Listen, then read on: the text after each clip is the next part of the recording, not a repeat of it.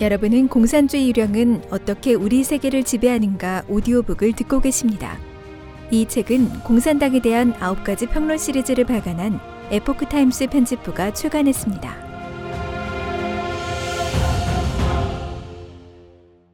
제 7장 가정편 우리 가정을 파괴하다 머리말 1960년부터 서구에서는 현대 페미니즘, 성해방, 동성애 권리를 포함한 다양한 반전통 운동이 급부상했다.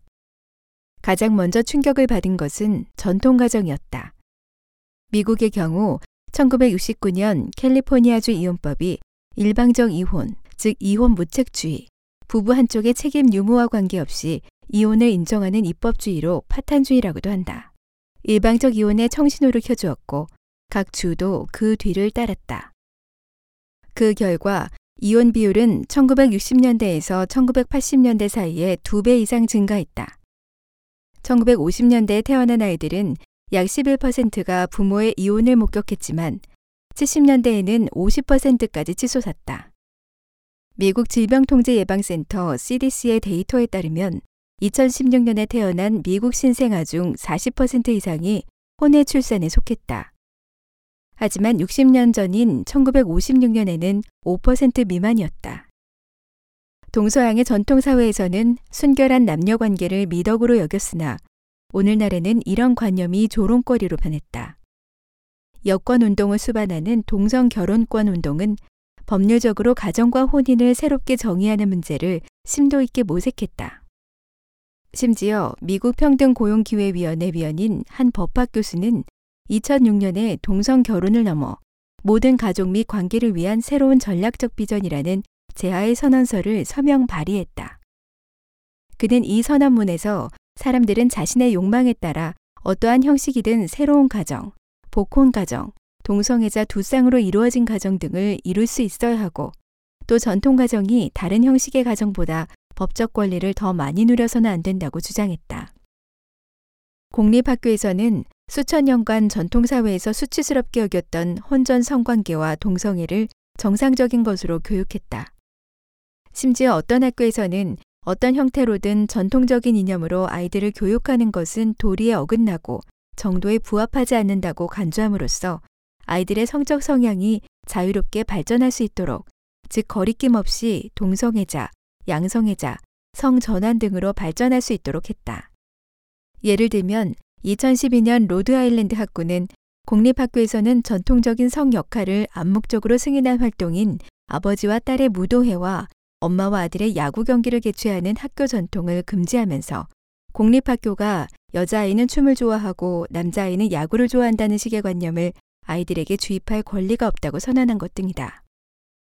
이제 전통 가정이 파괴되는 추세가 뚜렷한 바 공산주의가 선전하는 가정 소멸은 계급 소멸에 앞서 현실이 돼가고 있다. 서방 사회에서 가정을 파괴하는 요소는 여러 방면에 있다. 대표적인 것이 페미니즘, 성해방, 동성애 운동 등 현대 사회에서 변이된 관념이다. 그뿐만 아니라 또 자유, 공평, 권리, 해방 등의 기치를 내건 좌파 자유주의, 진보주의의 변이된 법률 제도와 경제 정책도 명시적 혹은 암시적으로 전통 가정의 관념을 바꾸도록 유도한다. 19세기 초부터 시작된 이 모든 현대 사조와 운동은 공산주의의 요소가 깊이 각인돼 있다. 공산주의 양령은 끊임없이 변화하고 기만하는 데 능숙하다. 따라서 사람들은 표면적으로 듣기 좋은 그들의 구호에 현혹돼 결국은 그들이 파놓은 수렁에 점점 더 깊이 빠지고 말았다. 오늘날 우리가 목도하는 전통 가정이 파괴되고 인간의 마음이 변이된 이 국면은 사실상 공산주의 양령이 근 200년 동안 치밀하게 계획하고 점진적으로 실행한 결과물이다. 이 국면이 초래한 직접적인 결과는 사회 안정의 기본 단위인 가정이 파괴되고 신의 가르침으로 확립된 전통 도덕이 무너지고 가정을 통해 다음 세대의 전통 신앙과 가치 이념을 전승하는 기능이 상실됐다는 점이다. 이로 인해 젊은 세대는 전통 이념의 구속이 없어져 공산주의 양령이 쉽게 자신의 영혼을 장악하도록 방임한다. 1. 신이 인간에게 남긴 전통 가정. 동서양의 전통 문화에서는 혼인은 바로 신이 맺어주는 천생 연분이기에 파기할 수 없다고 여긴다. 남자와 여자는 모두 신이 자신의 형상에 따라 만든 존재로서 신 앞에서는 모두가 평등한 중생이다. 하지만 신은 남녀를 생리적으로 다르게 만들어 남녀 모두에게 각자의 역할을 규정해줬다. 서방 전통에서 여자는 남자의 뼈 중의 뼈, 살 중의 살이라고 했다. 따라서 남자는 자기 몸을 아끼는 것처럼 아내를 사랑하고 보호하며 심지어 자신을 희생해서라도 아내를 지켜야 한다. 그리고 아내는 마땅히 남편을 도와 일심동체가 돼야 한다. 남자는 밖에서 땀 흘려 일을 해서 가족을 부양해야 하고 여자는 해산의 고통을 감당해야 하는데 이는 남녀의 원죄가 다르기 때문이다. 동양의 전통 문화에서도 이와 유사한 것이 있다. 남자는 하늘처럼 양이어서 자강불식, 즉 스스로 강건하고자 쉼없이 노력하는 정신으로 비바람을 이겨내고 가정을 보호할 책임이 있다. 여자는 대지처럼 음이어서 후덕 재물, 덕을 두텁게 하여 만물을 포용하는 자세로 유순하고 자상하게 남편을 돕고 자식을 가르칠 의무가 있다. 남녀가 각자 제자리에 있어야 음양이 화합을 이루고 자녀가 건강하게 자랄 수 있다. 전통 가정은 신앙과 도덕을 계승하고 사회 안정을 유지하는 기능을 발휘한다. 가정은 신앙의 요람이자 가치 전승의 연결고리다. 어린아이의 인생에서 첫 번째 스승은 바로 부모다. 자녀가 부모의 언행에서 전통적인 미덕인 사사로움이 없고 겸손하고 강인하고 감사하는 정신을 배운다면 그 혜택을 평생 받을 것이다. 전통 가정은 또한 부부가 도덕적인 측면에서 함께 성장하도록 돕는다. 그것은 남편과 아내가 완전히 새로운 태도로 자신의 감정과 욕망을 대하도록 요구하는 동시에 상대방을 배려하고 포용할 것을 요구한다. 이는 변이된 동거 생활과는 본질적으로 다르다. 사람의 감정은 항상 변덕스럽다. 두 사람이 좋으면 같이 있고, 그렇지 않으면 헤어지는 이런 관계는 일반적인 친구 관계나 다를 바 없어 결혼으로 구속할 필요가 없다. 마르크스는 감정적으로 아무런 구속도 받지 않는 성애를 고취했는데 당연히 전통 혼인을 해체하고 가정을 소멸하려는 것이다. 2.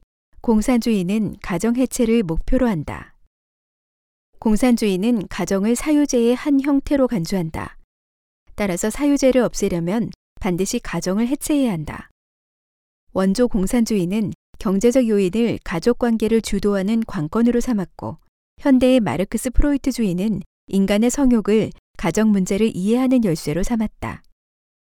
이 양자의 공통점은 모두 인간의 기본 윤리 도덕을 한쪽으로 제쳐두고 물질과 욕망을 숭상한다는 점이다. 실제로는 사람을 짐승으로 만들고 인간의 이념을 변이시켜 가정을 파괴한다. 공산주의에는 사람들을 매우 현혹하는 학설이 하나 있는데 바로 전 인류를 해방한다는 것이다. 이것은 경제적인 의미의 해방일 뿐만 아니라 인류 자신의 해방도 포함된다. 해방의 반대말은 억압이다. 그럼 인류 자신의 해방 중에서 억압은 어디에서 오는가? 공산주의가 내놓은 대답은 압박은 자신의 관념에서 오고 이 관념은 사회의 전통적인 도덕에 의해 강요된다. 즉 전통적인 가부장적 가정관념이 여성을 억압하고 전통적인 성도덕이 인간성을 억압한다는 것이다. 공산주의가 내세운 자신을 해방하라는 이론은 후세의 페미니즘, 동성애 권리운동에 의해 계승 발전되면서 전통 가정을 파괴하고 성해방과 동성애 등 반전통관념을 크게 성행시키는 작용을 했다. 따라서 이 이론은 악령이 가정을 해체하는 중요한 도구가 됐다. 공산주의는 모든 전통 도덕관념을 뒤엎으려고 하는데 이 점은 공산당 선언 중에 확실하게 명시돼 있다. 3. 공산주의의 음란한 유전자. 공산주의 악령은 별의별 국리를 다해 전통 가정을 파괴했다. 일찍이 19세기 초 악령은 공상사회주의 대표 인물을 선택해 그들 사상의 씨앗을 뿌리고 전파했다. 공산주의 사상의 개척자 로버트 오원이 1824년 미국 인디애나주에서 뉴 하모니라는 유토피아 공동체를 설립했다. 공동체를 설립한 날 그는 공동체가 삼위일체의 거대한 악령 중에서 인류를 구출했다고 선포했다. 거대한 악령이라는 용어에 대해 그는 내가 가리키는 것은 사유재산과 사유재산을 바탕으로 하는 황당무계한 종교와 혼인을 말한다고 밝혔다. 오원이 죽은 후 영향력 있는 유토피아 공산주의자가 또 나타났다. 바로 프랑스인 찰스 프리에였다. 그의 사상은 그 후 마르크스와 마르크스주의자들에게 깊은 영향을 미쳤다. 그가 죽은 후 제자들은 그의 사상을 1848년 혁명과 파리 코민에 도입했고 그 후 또 미국에 퍼뜨렸다. 프리에는 처음으로 여성주의, 프랑스어로는 페미니즘이라는 단어를 만들어냈다. 그의 유토피아 공산사회, 즉 팔랑스에서는 전통 가정이 비웃음을 받았고 광란의 그룹 섹스 파티는 인류의 내재적인 격정을 충분히 해방한다는 찬사를 받았다.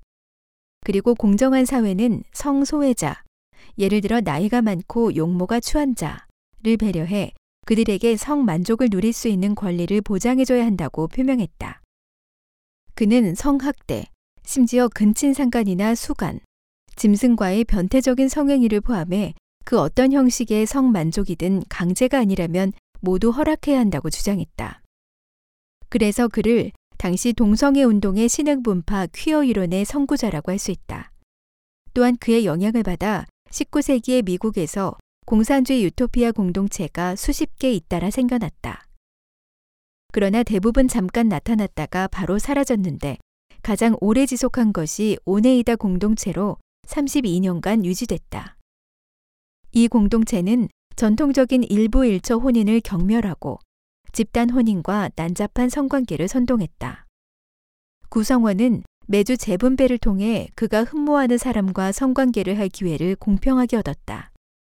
결국 설립자 존 험프리 노이즈는 교회의 소송이 두려워 몰래 도망쳤고 공동체는 어쩔 수 없이 공처제를 포기했다. 노이즈는 그 후에 책을 저술하여 이론을 정립하고 성경 공산주의의 시조가 됐다. 공산주의의 음란한 유전자는 공산주의 이론이 발전하는 과정에서 생긴 필연적인 결과물이다. 처음부터 공산주의 악령은 인간이 신의 가르침을 배반하고 신을 부인하고 원죄를 부인하도록 유혹했다. 이 논리에 따르면 인류 도덕이 타락해 조성된 사회 문제는 모두 그 원인이 사유재에 있다.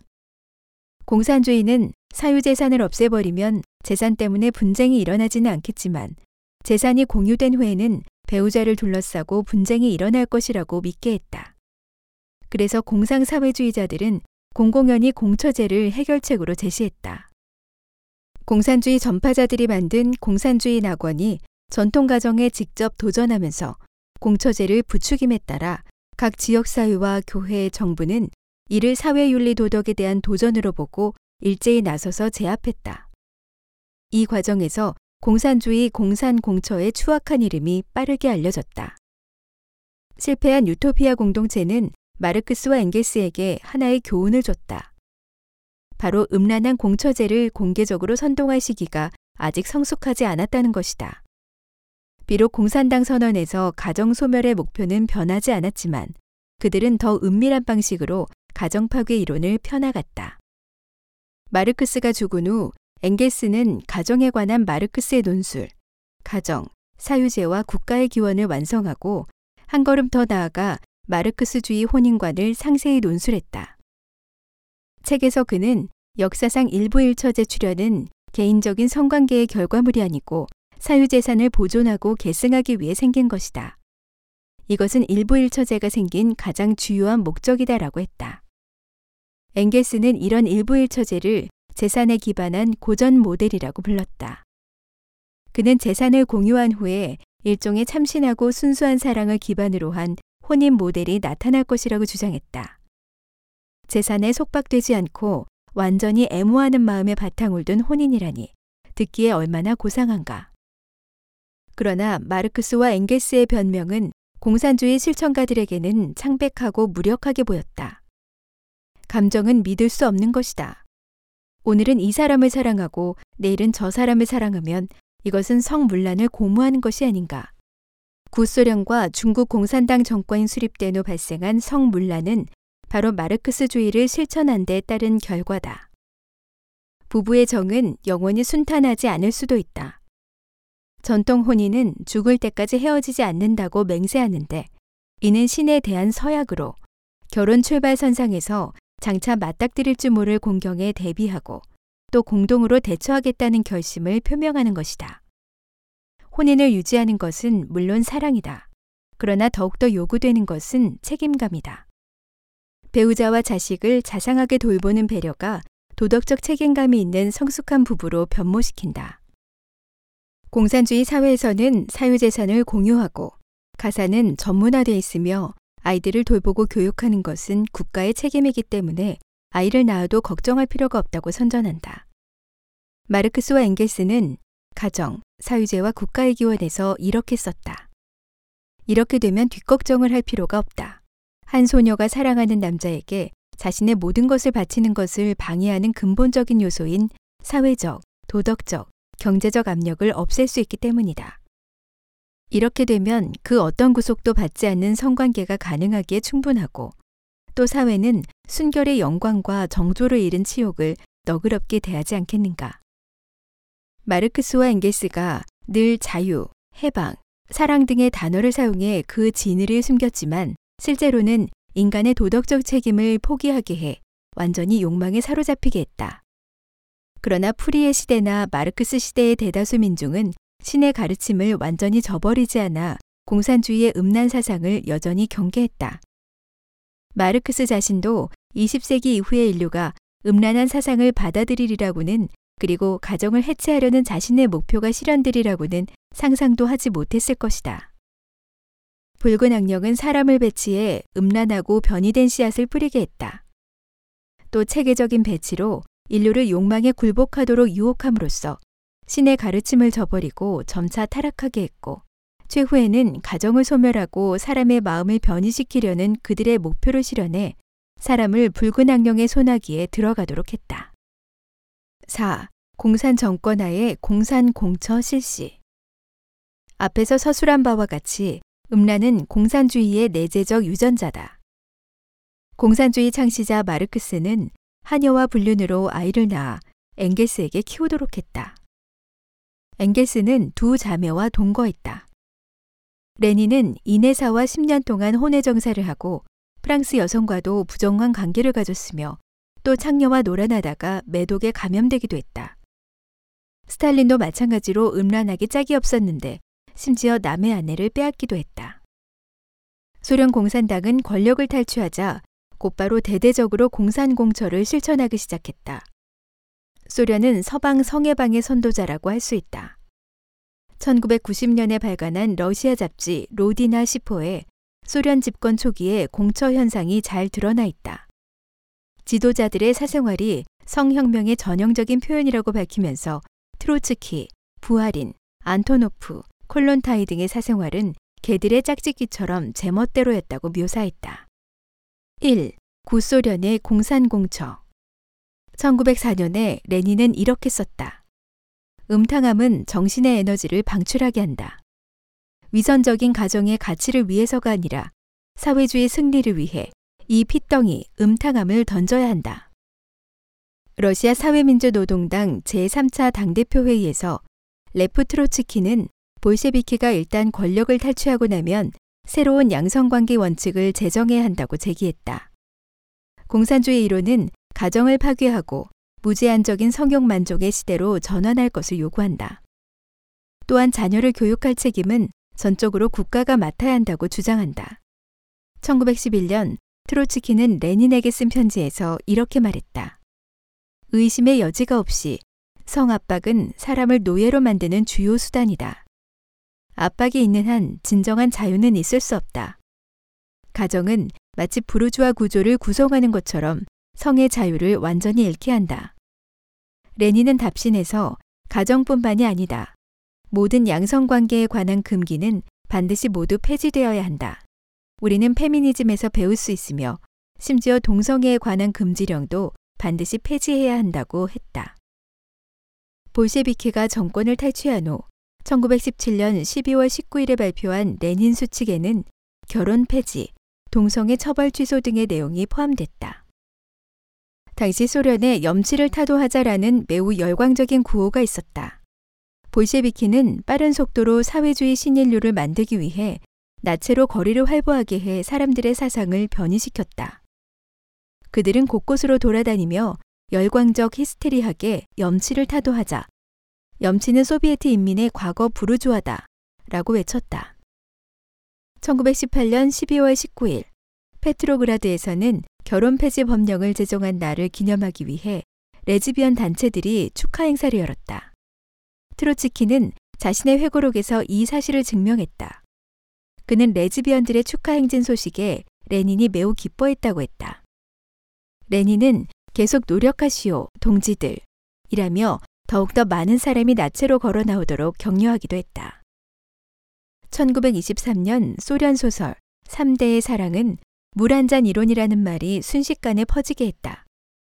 이 소설 저자는 사회복지인민위원회의 위원 알렉산드라 콜론타이였다. 콜론타이는 전통가정에서 볼셰비키 진영으로 넘어와 여성 해방이란 대의를 위해 싸운 투사였다. 소설이 선동하는 물 한 잔 이론은 실질적으로 성생활 방종의 대명사다.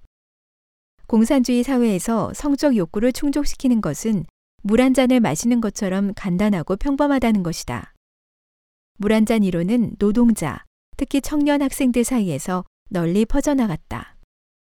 당시의 소련에서는 혼외 정사가 크게 성행했고 청년의 성생활 방종이 이미 공공연해져 성 경험이 없는 대학생은 전체의 12%에 불과했다.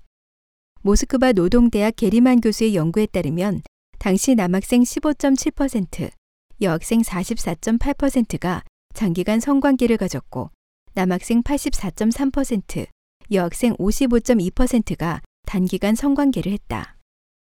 그뿐만 아니라 사회적으로 또 대규모 이혼 운동이 일어났다. 자료에 따르면 1924년에서 1927년 사이의 이혼율은 5%에서 20%로 급증했으며 그중 결혼한 지 1년도 안 돼 이혼한 경우가 33%를 차지했다. 모스크바에는 또 나체 행진을 하거나 남녀 여러 명이 동거하는 가정이 등장했으며 강간 사건도 수시로 발생했다. 구소련의 성해방 기간에 스웨덴 가정이라는 현상도 등장했다. 많은 사람이 남녀 구분 없이 동거하는데 보통 10에서 12명의 봉사자로 가정을 구성한다. 스웨덴 가정이라고 불렸지만 스웨덴과는 아무런 관련이 없는 순수한 러시아식이었다. 이 현상은 난잡한 성관계와 성문란의 문을 활짝 열어 윤리붕괴, 가정분열, 동성애, 성병, 강간 등의 사건을 급증시켰다. 사회주의 공동체가 발전함에 따라 스웨덴 가족은 전 소련에 전면적으로 보급됐다. 이 현상을 여성 국유화 또는 사회주의화라고 부른다. 1918년 3월 예카테린 부르크의 사회주의 여성을 예로 들어보겠다. 볼셰비키가 이 도시를 점령한 후 소비에트 이즈베스티아 일간신문에 법령을 하나 발표했다. 이 법령에는 16에서 25세 사이의 젊은 여성은 모두 반드시 사회화해야 한다고 규정했는데 이는 내무부 위원 브론스타인이 제안하고 추진한 것이다. 이 법령에 따라 지휘관 카라셰프가 바로 젊은 여성 10명을 사회화했다. 하지만 볼셰비키는 1920년대 말에 이러한 성 정책을 접었다. 레닌은 여성 활동가 채트킨과의 담화에서 물 한 잔 이론을 강하게 비판하면서 그것에 반 마르크스주의, 반사회라는 모자를 덮어씌웠다. 성해방이 부산물로 대규모 신생아 문제를 불러왔고 그들을 돌보고 키워주는 사람이 없어 가정 해체와 사회 붕괴로 이어졌기 때문이다. 2. 예난의 성해방 중국 공산당 탄생 초기의 상황은 소련과 유사했다. 그것들은 같은 동나무에 열린 다른 독 열매일 뿐이었다. 초기 지도자 천듀쇼는 사생활이 방탕한 것으로 유명했다. 정차오린과 천비란의 회고록에 따르면 취추바이, 차이어선, 장타이레이, 샹징위, 펑수주 등의 로맨스는 난잡했고 성에 대한 태도도 소련의 물 한 잔 이론이 성행하던 시기와 비슷했다. 상류층 지식분자 지도자들뿐만 아니라 초기에 개척한 중앙 소비에트 지구와 어휘완, 후베이 허난 안후이 지역, 소비에트 지구의 일반인의 삶에서도 성 자유가 충분히 드러났다. 여성 평등과 결혼 이혼의 절대적 자유를 제창한 결과 성욕을 충족시키느라 혁명 사업이 방해받는 상황이 대거 발생했다. 소비에트 청년들 또한 양어머니를 삼는다는 핑계로 대중에게 다가가 연애를 하는 경우가 종종 있었고 젊은 여성에게 6, 7명의 성 파트너가 있는 경우도 적지 않았다. 어휘완 소비에트 지구 혁명 역사문서 모음집에 따르면 홍안, 황마, 황퍼, 광산 등의 당내 책임자 중에 4분의 3이 늘 수십 수백 명의 여성과 성관계를 가졌다. 1931년 늦봄, 소비에트 어휘안 지구에 정무를 주관한 장거타오가 매독이 만연한 사실을 알고 부득이 중앙에 보고해 매독을 치료하는 의사를 요청했다. 몇 년 후 그의 회고록에는 당시 소비에트 지구에서 여성을 희롱한 일, 여성에게 제멋대로 한 일, 그리고 일부 고급 장교들의 정부에 관한 기억이 여전히 생생하다고 했다. 1937년 리커농은 중국 공산당 팔록은 베이징 주재 사무실 주임을 맡아 군인의 급여와 보급품, 의약품, 물자 등을 수령하는 일을 책임졌다. 한 번은 국민당 정부 주관부처가 팔록은 의약품 목록을 검토할 때 그 속에 성병 치료 약품이 상당히 많은 것을 발견했다. 업무 담당자는 리커농에게 설마 귀 군대 중에 이런 병에 걸린 사람이 많은 건 아니겠지요? 라고 묻자 리커농은 잠시 말문이 막혀 머뭇거리다가 어쩔 수 없이 현지인들을 치료할 것들이라고 둘러댔다. 1930년대의 중국 공산당의 성적 자유도 마찬가지로 정권을 위태롭게 했다. 소련과 같은 사회 붕괴 문제가 있었을 뿐만 아니라 결혼한 홍군 전사들의 사기를 동요시켰고 군에 입대한 후 아내의 외도와 재가에 대한 우려가 군의 전투력에 영향을 미쳤다. 아울러 이런 고도의 성자유가 공산 공철한 악명을 증명하기도 했다. 그래서 소비에트 지역에서는 비로소 군인의 혼인을 보호하고 이혼 횟수를 제한하는 등의 정책을 선포할 수밖에 없었다. 5. 공산주의는 어떻게 서방의 가정을 파괴했나? 공산주의 악령의 각종 변이된 사조는 서방에서 19세기부터 100여 년간 변태 진화를 거친 후 1960년대에 먼저 미국에 대대적으로 등장했다. 1960년대는 신마르크스주의와 각종 급진적인 이데올로기의 영향으로 공산주의 악령이 조종하는 각종 사회 문화 운동이 미국에 속속 등장했다. 이를테면 히피족의 반정통 문화 운동, 신좌파 급진 운동, 페미니즘 운동, 성혁명 사조 등이다. 이러한 사조와 운동은 밀물처럼 미국의 정치 체제와 전통적 가치 체제, 사회 기반을 격렬하게 흔들고 부패시킨 후 곧바로 유럽으로 전파됐다. 서방의 사회관념, 가정관념, 성관념, 문화적 가치 이념 등은 모두 크게 변이됐다. 이와 동시에 동성애권 운동도 끊임없이 고조됐다. 이 모든 것이 서방의 전통 가정의 가치관을 끊임없이 약화시켰고 전통 가정 모델을 날로 미약하게 만들었다. 이와 동시에 사회적 불안은 일련의 심각한 사회 문제를 일으켰다. 예를 들어 에로 문화 범람, 마약, 성도덕 붕괴, 청소년 범죄율 상승, 사회복지단체 확대 등이다. 1. 성해방을 선동하다. 1960년대 미국에서 시작된 성해방, 즉 성혁명은 이후 전 세계로 급속히 확산돼 인류의 전통 도덕관념, 특히 전통 가정관념과 성도덕에 치명적인 타격을 줬다. 성해방이 서방 사회에서 기승을 부리게 하려고 공산주의 양령은 충분한 준비 과정을 거쳤다. 특히 자유 연애주의 운동을 통해 점차 전통적인 이념을 무너뜨리는 포석을 깔아놓았다.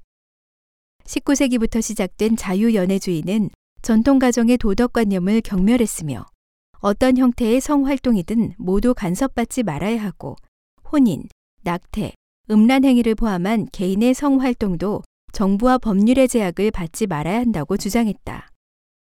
프리에의 추종자이자 기독교 사회주의자인 노이즈는 처음으로 자유연애라는 개념을 제시했다.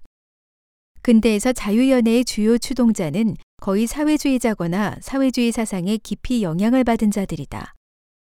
예를 들면 영국의 자유연애의 선봉장은 사회주의 철학가 카펜터인데 그는 초기 동성애 권리 운동 제창자이기도 하다. 이 운동의 가장 유명한 제창자인 영국의 철학자 버트런드 러셀은 익히 알려진 사회주의자로 한때 페이비언 협회 구성원이었다. 그는 도덕이 인간 본능의 즐거움을 제한해서는 안 된다면서 혼전, 혼외 성관계를 부추겼다. 프랑스 자유연애의 가장 주요한 선구자는 에밀 아르망이다. 그는 초기에는 무정부 공산주의자였다가 후에는 푸리에의 유토피아 공산주의를 발전시켜 프랑스의 개인 무정부주의를 개척함으로써 무분별한 섹스, 동성애, 양성애를 부추기는 데 기여했다. 무정부주의자 플레밍은 호주 자유연애의 개척자다. 자유연애주의 운동이 미국에서 거둔 중요한 성과 중 하나는 1953년에 창업한 포르노 잡지 플레이보이였다. 이 잡지는 아트지를 사용하고 원가가 만만치 않은 컬러 인쇄를 더해 일종의 예술로 착각하게 함으로써 전통 관념상으로 천하게 여기던 저속한 포르노 소재를 단번에 주류 사회로 진입시켜 고급 레저로 만드는 데 성공했다. 반세기가 넘는 동안 그것은 자유연애의 독소를 전 세계 일반 대중에게 퍼뜨리고 제멋대로 전통 성도덕 관념을 공격했다. 20세기 중엽에 이르러 히피 문화가 유행하고 자유연애 관념이 보편적으로 받아들여짐에 따라 성혁명이 정식으로 등장했다. 성혁명은 공산주의 정신분석의 원조인 독일 공산당원 비렐름 라이히가 처음 제기했다.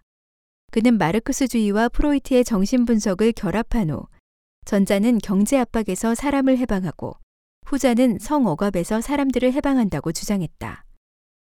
또 한 명의 성해방 이론 창시자는 프랑크푸르트 학파의 마르쿠제다. 사랑하라, 전쟁하지 말고 라는 그의 슬로건은 60년대 서방의 반문화 운동 중에서 성해방 관념이 사람들의 마음속에 깊이 자리 잡게 했다. 그 후 동물학자 알프레드 킨제이의 책 남성의 성적 행동과 여성의 성적 행동이 출판되고 경구 피임약을 보편적으로 사용하는 환경이 됨으로써 성해방 관념이 60년대의 서방에 널리 퍼졌다. 특히 현대 학자들은 킨제이가 이른바 인류 성행위 보고서에서 과장하거나 지나치게 단순화하는 등의 수법으로 통계 데이터를 왜곡해 많은 사람이 혼의 성행위, 동성 성행위 등을 보편적인 사회 현상으로 착각하게 만들어 성해방, 동성애 운동을 부추기는 작용을 했음을 발견했다. 한때 성해방은 현대 사회에서 유행하는 도덕적 가치관이 됐다. 청소년들은 문란한 성생활을 정상으로 여겼고 10대 소녀가 자신이 처녀임을 밝히면 친구들의 비웃음을 살 지경이 됐다. 자료에 따르면 1954년과 1963년 사이에 15세가 된 미국인, 즉 60년대 청년 중 82%가 30세 전에 혼전 성 경험이 있는 것으로 나타났다. 2010년대에 이르러서는 결혼 전에 처녀성을 지킨 신부는 단지 5%에 그쳤고 18%는 결혼 전에 섹스 파트너가 10명 이상 있었다. 따라서 성이 대중문화에서 유행의 주제가 되고 성 묘사로 독자를 끌어들이는 문학 작품이 넘쳐났으며 연소자 관람 불가 영화가 극장에서 인기를 얻었다. 2. 여권 운동을 부추기고 전통 가정을 버리도록 선동하다. 1. 여권 신장 운동 배후의 공산주의 사상. 여권 신장 운동, 즉 페미니즘 운동은 공산주의 양령이 가정을 파괴하는 데 이용하는 또 하나의 숙달된 도구다. 초기 페미니즘 운동은 18세기 유럽에서 발단했는데 여성도 교육, 취업, 정치 분야에서 남성과 동등한 대우를 받아야 한다고 주장했다. 19세기 중엽에 페미니즘 운동의 중심이 유럽에서 미국으로 바뀌었다. 1차 페미니즘 운동이 일어났을 때 전통 가정의 사회적 기반은 여전히 견고했다. 이 시기의 페미니즘 운동은 전통 가정에 직접적으로 도전할 것을 주장하지 않았다. 당시 영향력이 두드러졌던 페미니스트는 18세기에는 영국의 메리 울스턴크래프트, 19세기에는 미국의 마가렛 풀러와 영국의 존 스튜어트 밀 등이다. 그들은 일반 여성은 결혼을 하면 가정 위주로 살아야 하고 자신의 잠재 능력은 주로 가정 영역에서 발전해야 하며 가족을 위하는 활동, 자녀 교육, 가정 관리 등으로 자신을 풍요롭게 해야 한다고 주장했다. 그러나 특별히 뛰어난 여성은 아무런 방해 없이 자유롭게 재능을 발휘해야 하며 심지어 남성과도 경쟁할 수 있어야 한다고 주장했다. 1920년대 이후 여성의 선거권이 각국에서 법률로 허용되면서 1차 페미니즘 운동은 점차 잠잠해졌다. 이후 대공황의 충격과 제2차 세계대전의 영향으로 페미니즘 운동은 거의 휴면 상태가 됐다. 공산주의 악령은 전통 가정과 성도덕 관념을 파괴하는 씨앗을 일찌감치 심어놓았다. 19세기의 초기 공상사회주의자들은 현대의 급진적인 페미니즘 운동을 위해 방향을 잡아놓았다. 페미니즘의 아버지로 불리는 프랑스와 마리 찰스 프리에는 혼인이 여성을 사유재산으로 만들었다고 주장했고 로버트 오원은 혼인을 사악이라고 저주했다. 이런 공상사회주의자들의 사상은 일부 페미니스트들에 의해 계승 발전했다. 예를 들어 19세기 페미니스트 프란시스 라이트는 푸리에의 사상을 계승해 여성의 성적 자유 실현을 주장했고 영국의 페미니즘 활동가인 안나 휠러는 오원의 사상을 계승해 혼인이 여성을 노예로 만들었다고 격렬하게 비난했다. 동시에 사회주의 페미니즘 활동가들도 19세기 페미니즘 운동의 중요한 구성 부분이었다. 당시 프랑스에는 가장 영향력 있는 페미니즘 간행물이 있었다. 예를 들면 프랑스의 최초 페미니즘 일간지 여성들의 목소리, 자유의 여성, 여성 정치, 여성 평론 등인데 이 간행물의 설립자들은 유토피아 사회주의자인 생시몽이나 푸리에의 추종자들이었다. 당시 페미니즘과 사회주의가 밀접하게 연관돼 있었기 때문에 당국은 페미니즘을 엄격히 조사했다. 우리는 1차 페미니즘 운동이 왕성하게 진행되는 시기에 붉은 악령도 각종 급진적인 사조를 동시에 배치하고 전통 가정과 혼인 관념에 충격을 주어 뒤이어 닥쳐올 더욱 급진적인 페미니즘 운동을 위해 포석을 깔아놓은 사실을 확인했다. 2차 페미니즘 운동은 1960년대 말 미국에서 시작됐다. 그 후 서유럽과 북유럽으로 파급되면서 신속하게 서방 세계 전체로 퍼져나갔다. 60년대 말엽의 미국 사회는 민권운동, 베트남 반전운동, 그리고 각종 급진적인 사회사조가 잇따라 고개를 들어 혼란한 상태였다. 페미니즘은 이 기회를 틈타 더욱더 급진적이고 변이된 모습으로 나타나 세계적으로 널리 퍼졌다. 페미니즘 운동을 다져놓은 첫 번째 초석은 1963년에 출판된 여성의 신비와 이 책의 저자인 베티 프리단이 주도해 설립한 전미 여성 조직이다. 이 책의 저자는 교외 중산층 가정주부의 각도에서 여성의 전통적인 가정 역할을 강하게 비판했는데 전통적인 즐거움, 만족, 행복한 가정주부의 이미지는 이른바 가부장적 사회가 만들어낸 신화라고 주장했다. 그녀는 중산층 교외 가정을 미국 여성의 편안한 수용소라고 정의하면서 교육을 받은 현대 여성들은 남편을 돕고 아이를 가르치는 데 만족하는 성취감에서 뛰쳐나와 가정 밖에서 진정한 자아를 실현해야 한다고 주장했다. 수년 후 더욱 급진적인 페미니스트들이 전국 여성 조직을 지배하면서 베티 프리단의 페미니즘 사상을 계승 발전시켰다. 그들은 예부터 모든 여성이 가부장적 문화에 의해 억압받았다고 주장했다. 그들은 여성이 억압받는 근원을 가정에 귀결시키는 한편 사회제도와 전통 문화를 철저하게 변혁하고 경제, 교육, 문화, 가정 등 모든 분야에서 전방위적으로 투쟁해 여성의 평등을 실현해야 한다고 주장했다. 사회를 어떤 방식으로든 억압받는 자와 억압하는 자로 구분해 투쟁, 해방, 평등을 선동하는 것이 바로 공산주의의 핵심 전략이다. 전통적인 마르크스주의는 경제적 지위로, 신페미니즘은 성별로 군중을 구분했다. 사실상 여성의 신비의 저자 베티 프리단 자신은 자신의 책에서 암시한 것처럼 가정의 자질구레한 일에 권태를 느끼는 중산층 가정주부가 아니었다. 스미스 대학의 교수 데니얼 호로위츠는 1999년에 전기 베티 프리단과 여성의 신비 만들기를 썼다. 그는 조사를 통해 프리단이 대학 시절부터 1950년대까지 급진적인 사회주의 운동가로서 좌익 노동자 운동 신문을 위해 글을 썼으며 심지어 한때 공산주의자이자 핵물리학자인 한 젊은이의 정부였다는 사실을 밝혀냈다. 미국 학자 케이트 웨이간드는 Red Feminism이라는 책에서 실제로 페미니즘은 20세기 초에서 1960년대까지 미국에서 결코 조용하지 않았다고 지적했다.